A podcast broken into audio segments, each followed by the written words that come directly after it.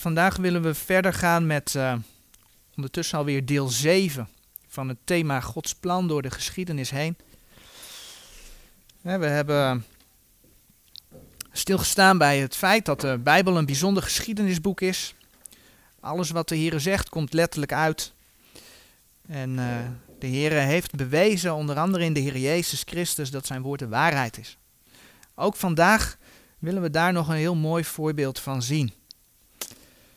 We hebben stilgestaan bij schepping en evolutie. Bij het feit dat God alles goed geschapen had, maar dat de mens niet wilde luisteren naar God en de mens viel in zonde. Maar de Heer biedt een uitweg uit die zonde. Door de Heer Jezus Christus biedt Hij het genade, zijn genadegift van het eeuwige leven aan. Mensen kunnen dat ontvangen door dat aan te nemen. Want de Heer Jezus is voor de zonde van de mensen gestorven en opgestaan. We hebben stilgestaan bij de zondvloed. De Bijbel zegt dat op een gegeven moment het gedichtsel der gedachten zijns harten van de mensen alleen nog maar boos was. En God moest ingrijpen. Had onder andere te maken met de vermenging van het menselijk ras met gevallen engelen. En alleen Noach en zijn gezin werden gered. God sloot met Noach een nieuw verbond. En zo zien we hoe door de geschiedenis heen verbonden van God uh, ja, de geschiedenis bepalen. God sluit met de mens verbonden. De mensen moesten zich over de aarde gaan verspreiden. Maar ja, de mens deed dat niet. De mens bleef op één plek wonen, ging mooie toren bouwen en God moest weer ingrijpen. God verwarde de talen, waardoor de mensen alsnog over de aarde uh, verspreiden. Zo hebben we gezien hoe hoge torens in diverse religies een uiting zijn van ja, de mens die God wil bereiken. Terwijl de mens uit zichzelf God niet kan bereiken. Daarvoor is God naar de mensen toegekomen. We hebben ook gezien dat God zegt dat Hij voor de mens een toren wil, een sterk toren wil zijn. Het gevolg van de torenbouw van Babel zijn oorlogen, verschillende religies die over de aarde zijn gegaan. En daar hebben we bij stilgestaan. Ook hebben we de eenwording van Europa gezien en hoe dat ook uh, ja, te projecteren is op de torenbouw van Babel. Hoe we daar de parallellen in zien. En we weten dan ook dat als we naar de tekenen der tijden kijken, dat het haast niet lang kan duren of de Heere gaat opnieuw ingrijpen. Zo zagen we dat de Bijbel laat zien hoe de volken over de aarde verspreid zijn, hoe de Heere de volken indeelt en hoe hij laat zien dat de Arabieren, de Mohammedanen, gam geen enkel recht hebben op het land dat onder de mensen bekend geworden is als Palestina. Zoek een willekeurige atlas op. Soms staat er Israël, maar meestal ook, ook uit, uitgevers namens uh, het NBG, die presteert dat ook om op kaartjes daar Palestina bij te zetten. Als het om Israël gaat. Nee, het land is aan Israël gegeven. Sterker nog, van de rivier de Nijl tot aan de rivier de Uifraat in Irak, zegt God in zijn woord, belooft hij aan Abraham, dat land is voor Israël. En zo riep God Abraham. Ook met Abraham sloot God een verbond. En we zagen hoe de Heer heel duidelijk stelde dat de zegen van Abraham overging op Isaac en niet op Ismaël. En uiteindelijk ging die zegen over op Jacob en zo ontstond het volk Israël. En ja, de heidenen, dus ook de Ismaëlieten, ook de Arabieren, kunnen wel deel krijgen aan de zegen van dit verbond via dat beloofde zaad, Jezus Christus. De besnijdenis was een teken van dat verbond met Abraham. Maar die besnijdenis was ook een schaduw, die wierp een schaduw vooruit op de geestelijke besnijdenis van, het, van de gemeente. En daarmee heeft die besnijdenis die met handen geschiet, die deel was van dat verbond met Abraham, afgedaan. Dus een kinderbesprenkeling die volgens de meeste kerken de besnijdenis vervangen heeft. Dat kan helemaal niet. Al helemaal niet omdat de Bijbel laat zien dat geloven een bewuste keus is. We zagen hoe Abrahams nageslacht degenereerde en in onderdrukking in Egypte terechtkwam. Maar de Heere liet hen niet in de steek en zond een verlosser, Mozes. En nadat het volk door Gods tekenen en wonderen uit Egypte bevrijd is, sluit de Heere een nieuw verbond met Mozes, of eigenlijk met het volk Israël. Zij kregen van God de wet, in eerste instantie in de tien geboden, maar uiteindelijk in de, de, de, vijf boeken van Mozes. En de Sabbat was het teken van dat verbond tussen God en zijn volk Israël. Het was wel een voorwaardelijk verbond.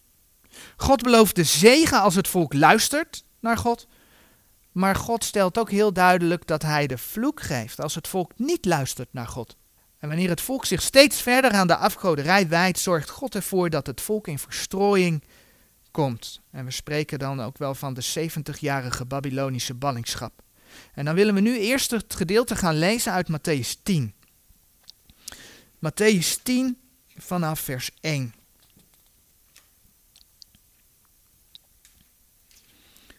Matthäus 10 vanaf vers 1. En zijn twaalf discipelen tot zich geroepen hebbende, heeft hij hun macht gegeven over de onreine geesten, om dezelfde uit te werpen en om alle ziekte en alle kwaal te genezen.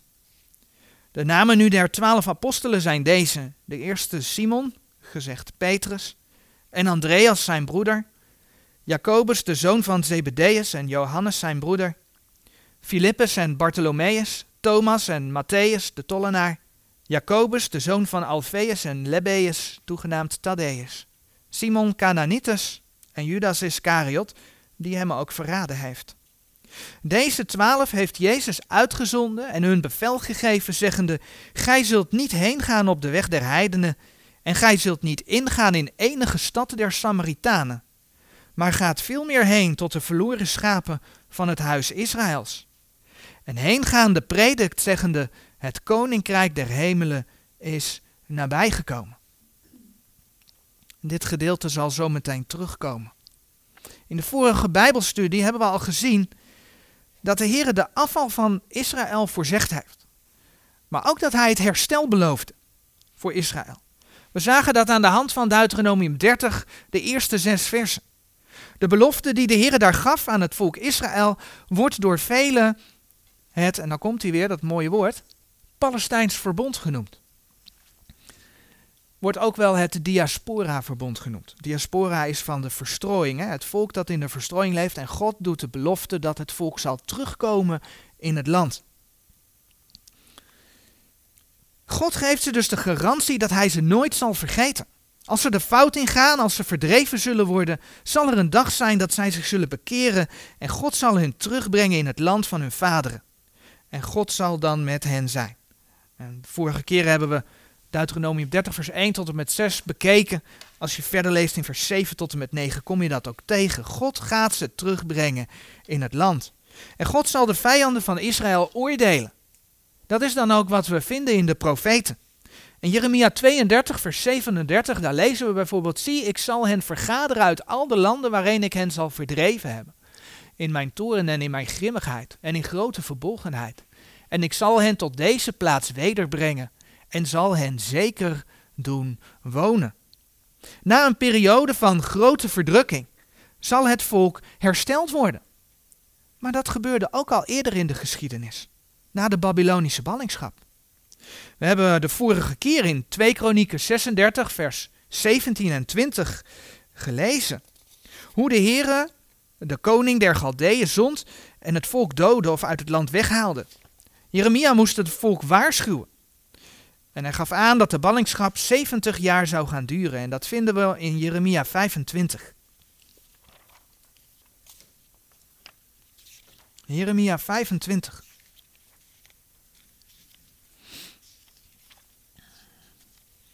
Jeremia 25, vers 11. Daar zegt de profeet: En dit ganse land zal worden tot een woestheid, tot een ontzetting. En deze volken zullen de koning van Babel dienen 70 jaar. Maar het zal geschieden als de 70 jaren vervuld zijn, dan zal ik over de koning van Babel en over dat volk, spreekt de Heer, hun ongerechtigheid bezoeken. Met schaders over het land der Galdeeën en zal dat stellen tot eeuwige verwoestingen. Wanneer Jeruzalem gevallen is, dan heeft Jeremia een klaagzang aan. En een van de, uh, van de conclusies van Jeremia vinden we in Klaagliederen 5. Komt naar het boek Jeremia, het boek, Klaagliederen, hoofdstuk 5, vers 16. En dan roept Jeremia uit de kroon onzes hoofds, de kroon van ons hoofd is afgevallen O wee nu onze, dat wij zo gezondigd hebben. Dat roept Jeremia uit namens het volk Israël. Dat was klaagliederen 5 vers 16 was dat. Maar wat zien we dan in Ezra en Nehemia? in twee kronieken wordt beschreven hoe het volk, twee koningen en twee kronieken, wordt beschreven hoe het volk in de Babylonische ballingschap gaat. En wat zien we dan in Ezra en Nehemia? Beschreven eigenlijk de vervulling van het feit dat God het volk weer terug gaat halen.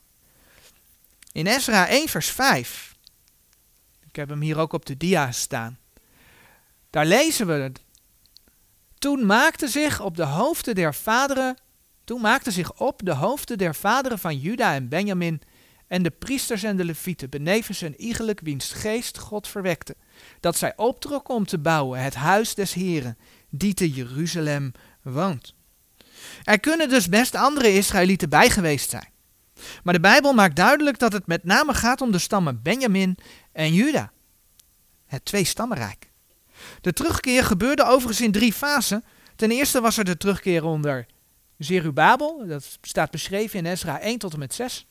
Dan heb je de terugkeer onder Ezra, dat wordt beschreven in Ezra 7 tot en met 10.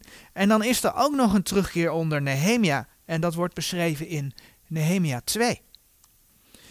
In drie fasen zien we dat Juda en Benjamin terugkeren.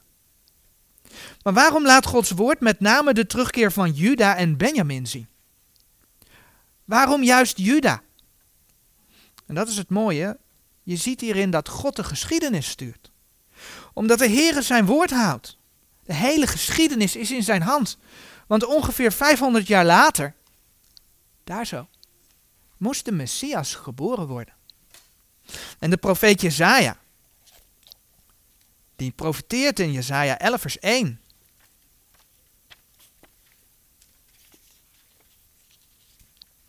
Jezaja 11 vers 1. Want er zal een reisje voortkomen uit de afgehouwen tronk van Isaï, en een scheut uit zijn wortelen zal vrucht voortbrengen. Wanneer je het gedeelte verder leest, dan zie je dat het hier gaat om de geboorte en de heerschappij van de komende Messias van Israël. Deze zal dus uit Isaï, en Isaï is de vader van David, voortkomen. Kun je onder andere vinden in 1 Samuel 16 en in Matthäus 1, vers 5 en 6. En wanneer je de geslachtsregisters nagaat, dan weet je dat David uit de stam van Juda komt. Maar uit de stam van Juda, dat wil dan toch niet zeggen dat men ook in het land Israël moet wezen. De Messias kan dan toch net zo goed ergens anders geboren worden als hij maar uit de stam van Juda komt. Dat kan dus niet.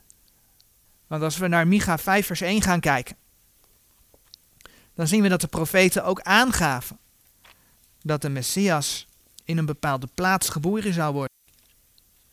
In Micha 5 vers 1, ik denk dat de tekst heel bekend is. Micha 5 vers 1, daar lezen we. En gij Bethlehem Efrata, zijt gij klein om te wezen onder de duizenden van Juda. Uit u zal mij voortkomen die een heerser zal zijn in Israël en wiens uitgangen zijn van ouds, van de dagen der eeuwigheid. Hier hebben we een profetie over die eeuwige heerser, Jezus Christus.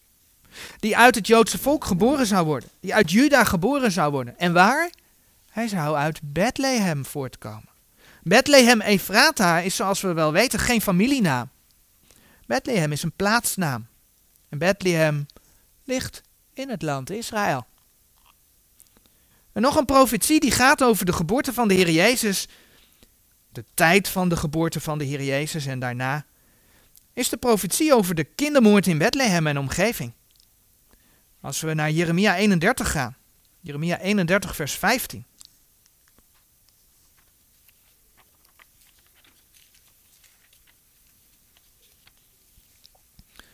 Dan lezen we dat Jeremia profeteert in vers 15 van Jeremia 31. Zo zegt de Heere, er is een stem gehoord in Rama, een klagen, een zeer bitter gewijn. Rachel weent over haar kinderen. Zij weigert zich te laten troosten over haar kinderen, omdat zij niet zijn. En als we dan in Matthäus 2, vers 17 en 18 kijken, dan zien we hoe dat met uh, Herodes, die de kinderen tot twee jaar in Bethlehem en omstreken laat vermoorden, in vervulling is gegaan. Matthäus 2, vers 17 en 18. Toen is vervuld geworden hetgeen gesproken is door de profeet Jeremia, zeggende: Een stem is in Rama gehoord, geklag, geween en veel gekerm. Rachel beweende haar kinderen en wilde niet getroost wezen, omdat zij niet zijn. Rama ligt ook in Israël, iets ten noorden van Bethlehem. Het volk moest dus in het land Israël zijn, wilde Gods woord uit kunnen komen, in vervulling kunnen gaan. En Gods woord is uitgekomen tot op de letter. Daar heeft hij zelf voor gezorgd. Door in ieder geval de stammen Juda en Benjamin terug te laten keren.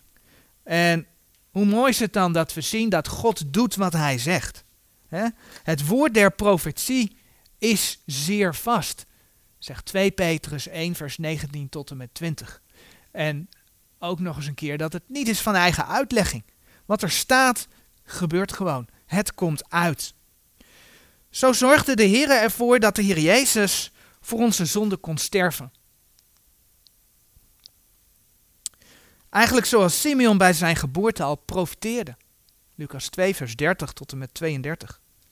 Want door zijn bloed hebben wij de verlossing, de vergeving van de zonde. Colossense 1, vers 14. Door zijn opstanding is de prikkel van de dood, de zonde is weg. 1 Korinthe 15, vers 54 tot 57. En zo mogen we allemaal in de overwinning van de Heer Jezus leven. Nu wordt de komst van de Heer Jezus voorafgegaan door de wegbereider Johannes de Doper. En Johannes de Doper die verkondigde in Matthäus 3 vers 2 Bekeert u, want het koninkrijk der hemelen is nabijgekomen. Maar toen de Heer Jezus ging verkondigen, bracht hij ook de volgende boodschap. Matthäus 4 vers 17 Bekeert u, want het koninkrijk der hemelen is nabijgekomen. De Heer Jezus kondigde dus het koninkrijk aan. Dat is het gedeelte uit Matthäus 10 wat we vanmorgen al even gelezen hebben. Het koninkrijk wat verkondigd werd, niet aan de heidenen, maar aan Israël. En dat is ook exact volgens de profetieën. In het Oude Testament had God namelijk nog een verbond met iemand gesloten. Namelijk met David. Toen Israël in vrede leefde, David rust had van zijn vijanden, wilde David iets voor God doen. En David wilde voor God een huis, een tempel bouwen. Dat kun je lezen in 2 Samuel 7, vers 1 en 2. Maar door de profeet Nathan vertelde de Heere David dat hij nu nog geen huis wou. 2 Samuel 7, vers 5. En in 1 Koningen 8, en dat gaan we samen even lezen, lezen we daar ook over. 1 Koningen 8.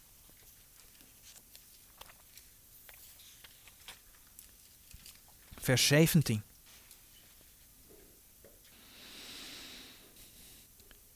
Het was ook in het hart van mijn vader David een huis, de naam des Heren, des Gods van Israël, te bouwen. Maar de Heere zeide tot David, mijn vader, Terwijl in uw hart geweest is mijn naam een huis te bouwen, gij hebt wel gedaan dat het in uw hart geweest is. Evenwel, gij zult dat huis niet bouwen. Maar uw zoon, die uit uw lendenen voortkomen zal, die zal mijn naam dat huis bouwen. David mocht de tempel dus niet bouwen. Maar de Heer sloot met David zelf wel een verbond. De Heer maakte een koningshuis uit David. En de gegevens van dat verbond vinden we in 2 Samuel 7. Vers 4 tot en met 17. 2 Samuel 7, vers 4 tot en met 17. En in vers 12 en 13 lezen we bijvoorbeeld. 2 Samuel 7, vers 12. Wanneer uw dagen zullen vervuld zijn en gij weet, gij met uw vaderen zult ontslapen zijn, zo zal ik uw zaad na u doen opstaan dat uit uw lijf voortkomen zal, en ik zal zijn koninkrijk bevestigen. Die zal mijn naam een huis bouwen, en ik zal de stoel zijns koninkrijks bevestigen tot in eeuwigheid. Natuurlijk spreekt dit verbond in de eerste plaats over Davids opvolger, over Salomo. Salomo heeft immers die tempel gebouwd. Als je teruggaat naar 1 Koningen 8, dan kun je dat bijvoorbeeld in vers 20 lezen. Maar het verbond met David gaat verder. Want daarin stelt de Heer dat het koninkrijk aan Davids nageslacht bevestigd zal worden tot in eeuwigheid. Het koninkrijk zal van zijn huis niet wijken, zoals dat wel gebeurd is met Saul. Dat staat in 2 Samuel 7, vers 15. En in 2 Samuel 7, vers 16 lezen we dan: Doch uw huis zal bestendig zijn, en uw koninkrijk tot in eeuwigheid voor uw aangezicht. Uw stoel zal vast zijn tot in eeuwigheid. Maar, als we het boek Koningen doorlezen, word je niet vrolijk. Want in 1 Koningen 11, daar lezen we al over de afval van koning Salomo. 1 Koningen 11. We weten hoe het koninkrijk in tweeën splitste. Je kreeg het twee stammenrijk en je kreeg het tien stammenrijk. Omdat Salomo niet naar God luisterde. Uiteindelijk, hè. Salomo was een hele goede koning. Maar op een gegeven moment volgde hij de afgoden van zijn vrouwen na. En God moest ook daar weer ingrijpen en, en zorgde ervoor dat het koninkrijk in tweeën gesplitst werd. En ook hier lijkt dan de Babylonische ballingschap roet in het eten te gooien. Door de zonde van de afgoderij werd niet alleen het volk in ballingschap weggevoerd, maar het kwam zelfs zo ver dat de heren tegen koning Gonia of Jegonia of Joachim, zijn naam komt op verschillende manieren in de Bijbel voor, dat de heren tegen die koning zegt dat er niemand van zijn zaad op de troon zal zitten. En dat vinden we in Jeremia 22, vers 28 tot en met 30. Jeremia 22, vers 28.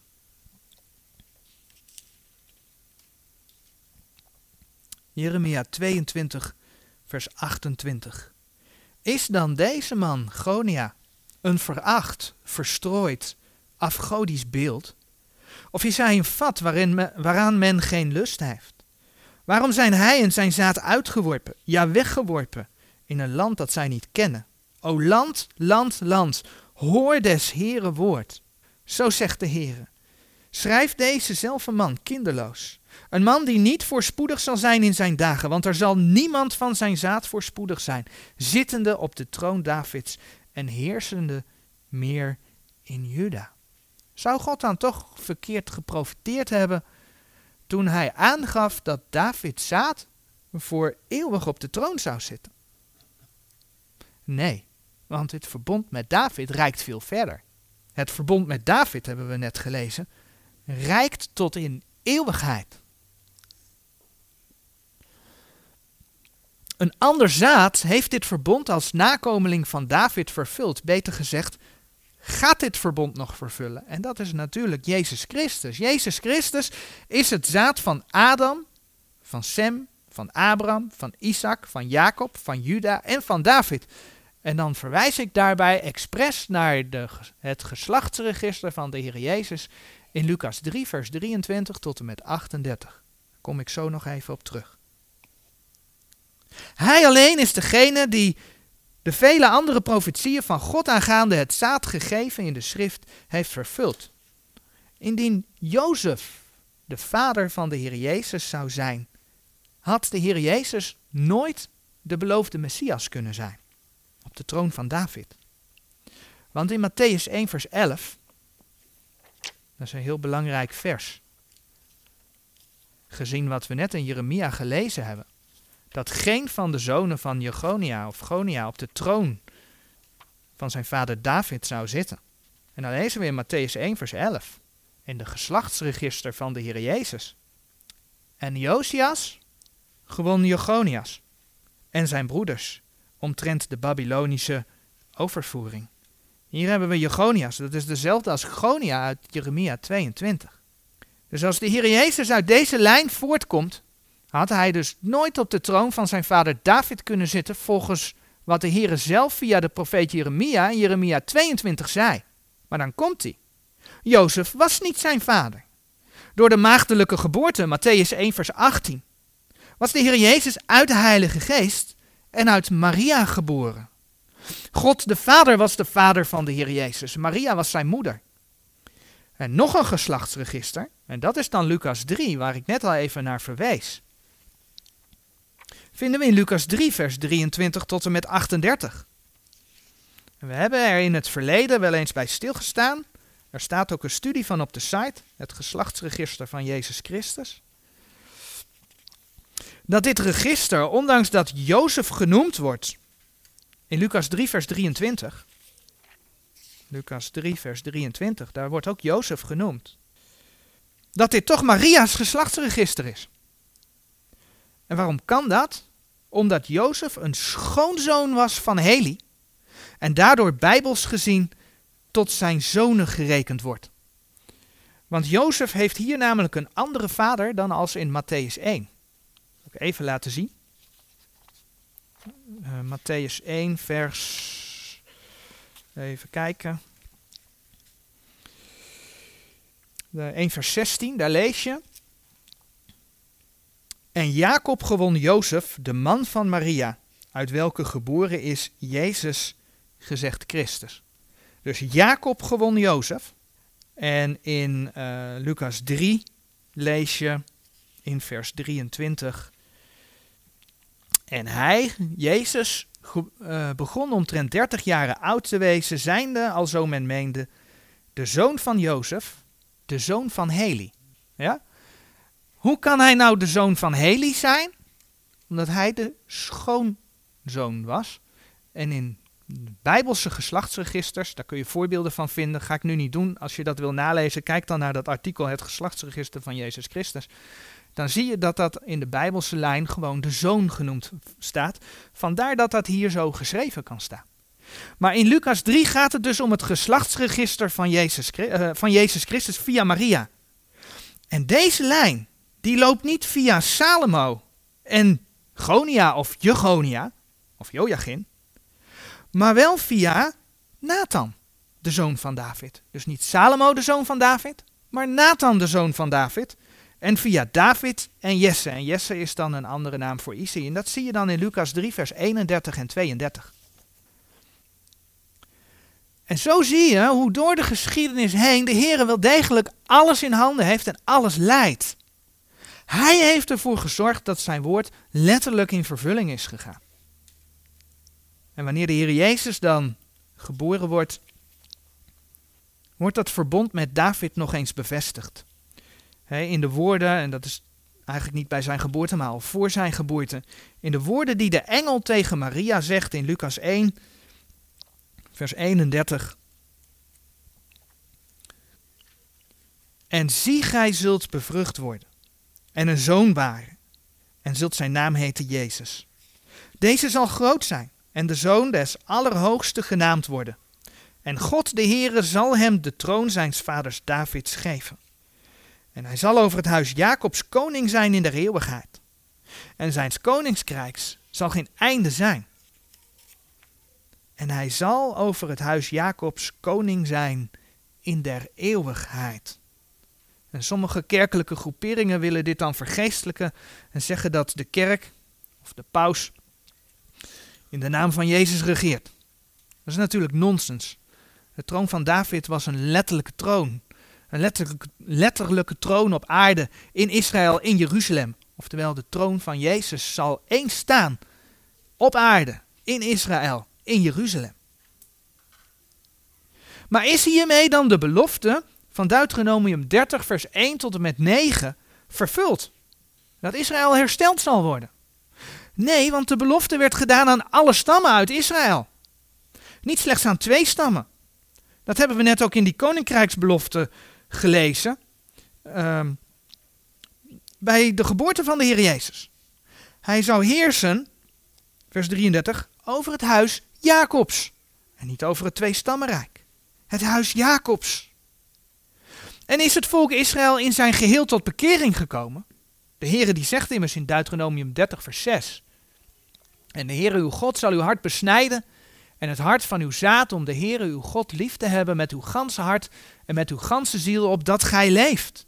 Ook dat is niet gebeurd. Sterker nog, er kwamen er wel tot geloof, maar het volk, eigenlijk als geheel, heeft de Heer Jezus, de Messias, verworpen. Zij riepen, neem weg, neem weg, kruis hem. Wij hebben geen koning dan de keizer. Dat is wat ze geroepen hebben. En ook na zijn hemelvaart wilde het volk niet luisteren. De apostelen verkondigden de boodschap van het evangelie eerst aan de Joden. Maar pas toen zij de boodschap verwierpen, toen keerden zij zich tot de heidenen. In Handelingen 13, vers 46, daar lezen we dan, maar Paulus en Barnabas, vrijmoedigheid gebruikende, zeiden, het was nodig dat eerst tot u het woord Gods gesproken zou worden, doch na gij het zelf verstoot en u zelf des eeuwige levens niet waardig oordeelt. Zie, wij keren ons tot de heidenen. En de Heer Jezus die wist dat dit zou gebeuren. Hij vertelde tijdens zijn rondwandeling op aarde reeds de gelijkenis van de boze wijngaardeniers en die vinden we in Matthäus 21. Matthäus 21.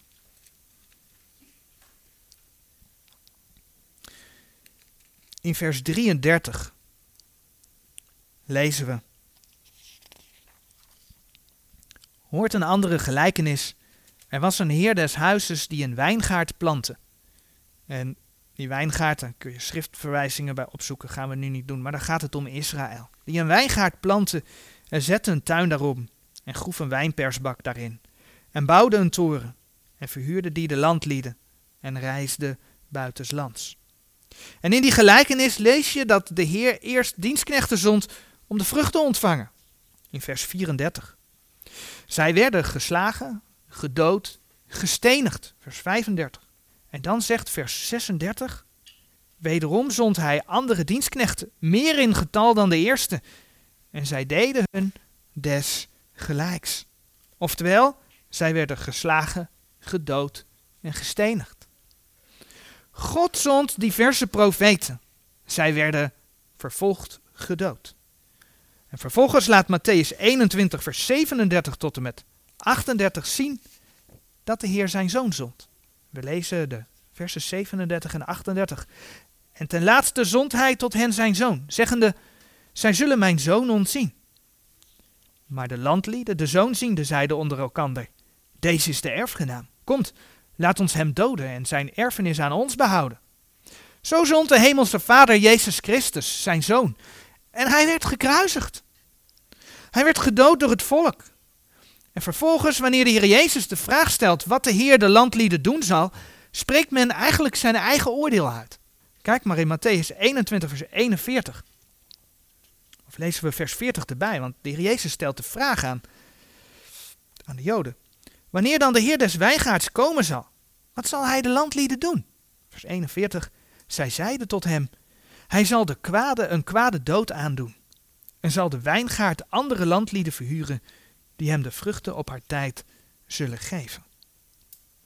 En dit gaat dus niet over de 70-jarige ballingschap, want dat was op dat moment dat de Heer Jezus deze gelijkenis vertelde, achter de rug, dat was geschiedenis. Dit gaat over de verwoesting van Jeruzalem en de tempel in 70 na Christus. Het Joodse volk werd opnieuw onder de heidenen verspreid, als gevolg van het feit dat zij hun Messias verworpen hebben. Nou, het Oude Testament laat zien dat Israël een landbelofte heeft van de rivier de Nijl tot aan de rivier de Uifraat. Dat er een,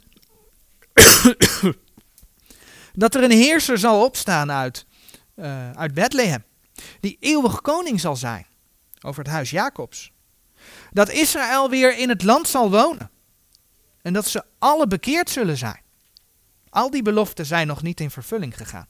De Heer Jezus is nog steeds geen koning geweest in Jeruzalem. Al die beloften zijn dus nog steeds toekomst. En het volgende punt noem ik kort. Het heeft met dit schema te maken. De volgende keer wil ik daar iets dieper op ingaan. De volgende keer dat we met Gods plan verder gaan. De Heer Jezus verkondigde het evangelie van het koninkrijk aan Israël. We hebben de teksten gezien en ook gelezen in Matthäus 10. Maar we zagen dat Paulus zich op een gegeven moment, het koninkrijk van het evangelie, uh, het evangelie van het koninkrijk, sorry. Maar we zagen dat Paulus zich op een gegeven moment tot de heidenen keert. En we komen in de brieven aan de gemeente het evangelie der genade Gods tegen. In plaats van het evangelie van het koninkrijk. En ondertussen kunnen wij zeggen dat we wel zo'n 2000 jaar verder zijn. Dat betekent dat het koninkrijk zelf uitgesteld is. Hier werd het koninkrijk verkondigd, maar het is niet gekomen Hier gaat het koninkrijk komen. Het koninkrijk is uitgesteld. Maar ook betekent dat dat er dus nog een andere periode in de geschiedenis is tussen de wet en de verkondiging van het koninkrijk en het koninkrijk, de gemeente van Jezus Christus. En daar willen we dan een volgende keer mee verder gaan. Nog heel even het volgende. Vaak zeg ik dat de wet loopt tot op het kruis van de Heer Jezus. Omdat met het lijden en sterven van de Heer Jezus het voorhangsel van de tempel in tweeën scheurde. Staat in Matthäus 27, vers 51. dat betekent dat de weg tot de Vader vrij is. Het voorhangsel is er niet meer. Omdat met het lijden en sterven van de Heer Jezus, zegt Efeze 2, vers 14, de middelmuur des afscheidsels weggebroken is. Wat was de middelmuur des afscheidsels? Dat was een muur in de tempel. Tot die muur mochten de heidenen komen, verder niet. De rest was voor de Joden. Die middelmuur des afscheidsels is weggebroken, zegt Efeze 2, vers 14. Wat betekent dat? Dat ook voor de heidenen de toegang tot de tempel, de toegang tot God de Vader vrij is. Inderdaad begon met het kruis de gemeente van de Heer Jezus. Efeze 2, vers 16.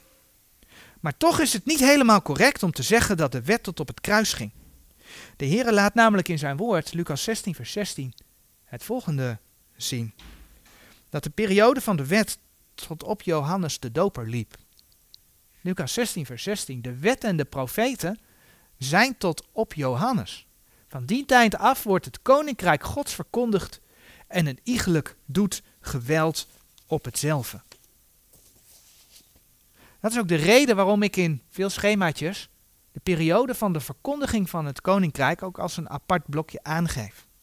De verkondiging van het koninkrijk is dus eigenlijk een soort overgangsfase tussen de wet en de gemeente van Jezus Christus. En de volgende keer willen we dan, de volgende keer dat we bij Gods plan door de geschiedenis heen stilstaan, willen we dan stilstaan bij die periode van de gemeente van Jezus Christus. Tot zover.